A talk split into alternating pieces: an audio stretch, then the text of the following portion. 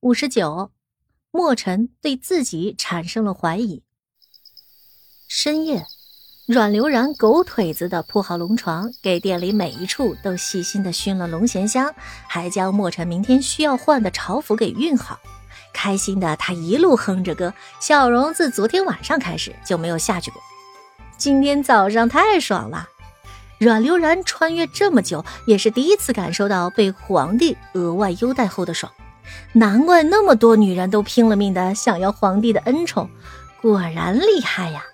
尤其他跟李昭仪来回过招两次了，每一次都没有全身而归，这对穿越者的他简直就是智商的侮辱。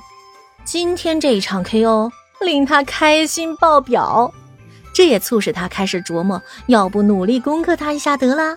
被这样的男人宠着，真的好得意呀！阮流然调越哼越欢快，最后小苹果的哼出来的时候啊，墨尘回来了。听到太监们的宣报，阮流然兴奋的一路小跑迎接墨尘。一身月白色龙袍的墨尘回来，带着一股浓浓的阴郁。阮流然却没有感知到，只开心的凑到跟前：“皇上回来啦！”墨尘看了他一眼，没有接话。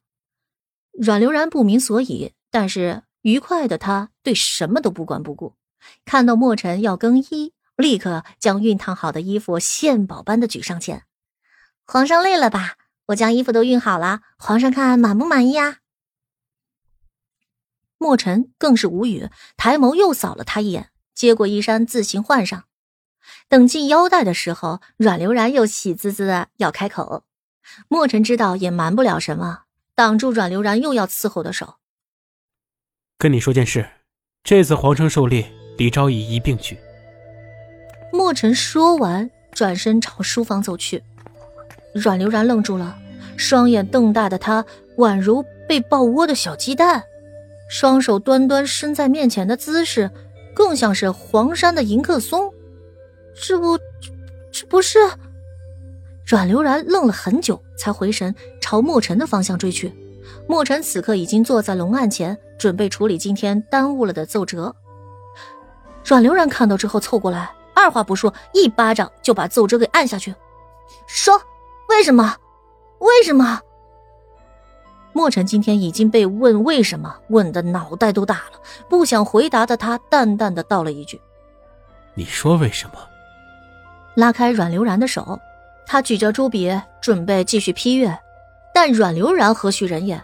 当下不但将墨尘的奏折一巴掌全推到一边，更是嚣张的一下就跳坐在龙案上，坐在墨尘的对面，双手叉腰。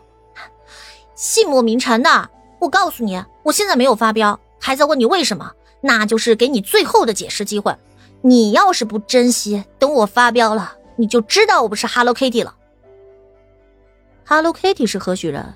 墨尘完全不知道，但是阮流然这种嚣张的连奏章都敢扔，还敢做龙案的态度，惹他生气了。扔下朱笔，墨尘蹙眉站直，一下就拉近了距离。为什么？是吗？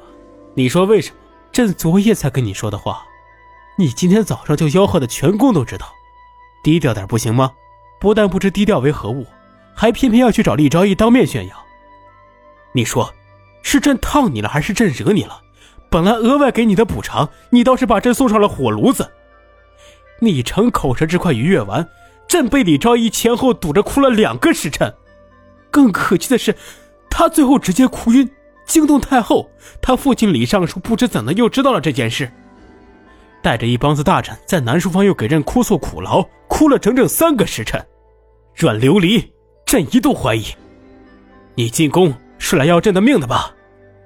不然你怎么总能变着法的气朕？你是觉得朕太年富力强，最好英年早逝？你赶着来陪葬，就是皆大欢喜。墨尘但凡想到今天一天的遭遇，气得脑仁儿都在跳。登基两年多，他自问算是一个威严正直、完美无缺的君王，但短短的一天，被妃子控诉，被太后训斥，被大臣谏言，墨尘活了这么多年，从来没有哪天像这一天这么倒霉过。再想想李尚书哭诉的话：“皇上，老臣一家前后辅佐了三代君王，可谓没有功劳也有苦劳啊！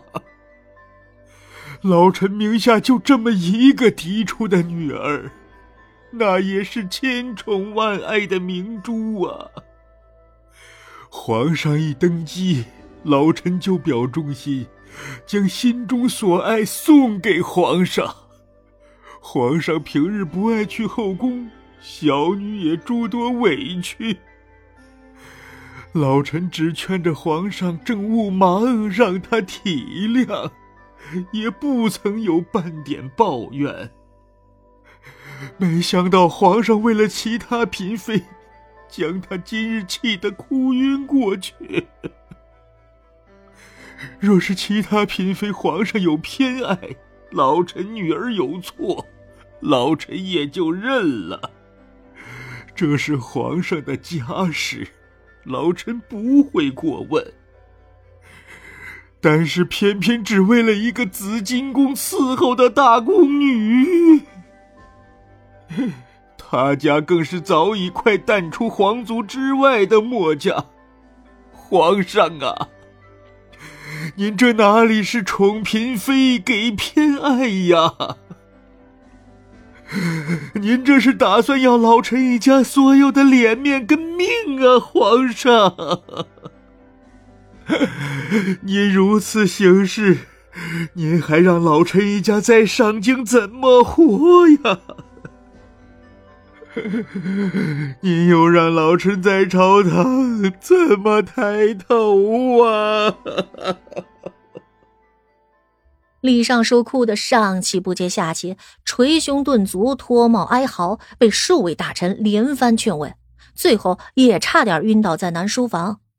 墨尘思忖，不得不承认，若没有阮流然这么一闹，终归只是后宫之事。